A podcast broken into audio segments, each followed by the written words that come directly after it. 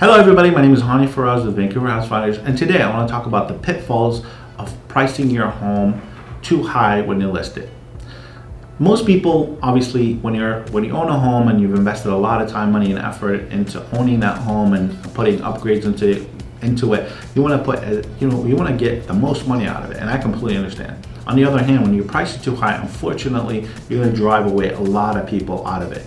Or what's going to happen is other agents are going to use your home as a benchmark to sell other homes, and you don't want that. Okay, so what we do is when we list your home, we'll actually show comparables based on recent market activity, which shows you how quickly homes are selling and how much they're selling for and what the conditions of the homes were. So we'll show you everything. And based on that, we come up we, we come up with an intelligent market value.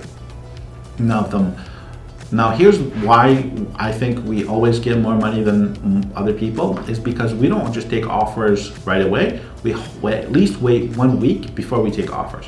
And this way, this gives the market time to react and to look at the home and to respond. And then we get the true value.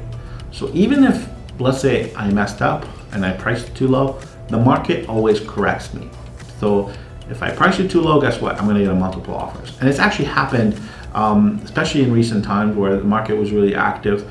We'll put the house on the market. By the time we launch it, the market's already gone up, let's say two or three percent. And because I'm not taking offers right away, I usually take them a week or so after. Usually, I'll always get fair market value at the time. That's all. Okay, remember when you're pricing your home is that the price of your home is dependent on what a buyer is willing to pay for it. So if you overprice it, you're going to deter a lot of people.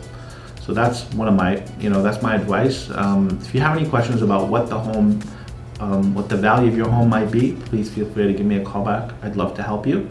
Um, my direct line is 778-881-6781 uh, or email me. Thank you for watching this video. Please share or subscribe to our channel. Thank you and have a good day.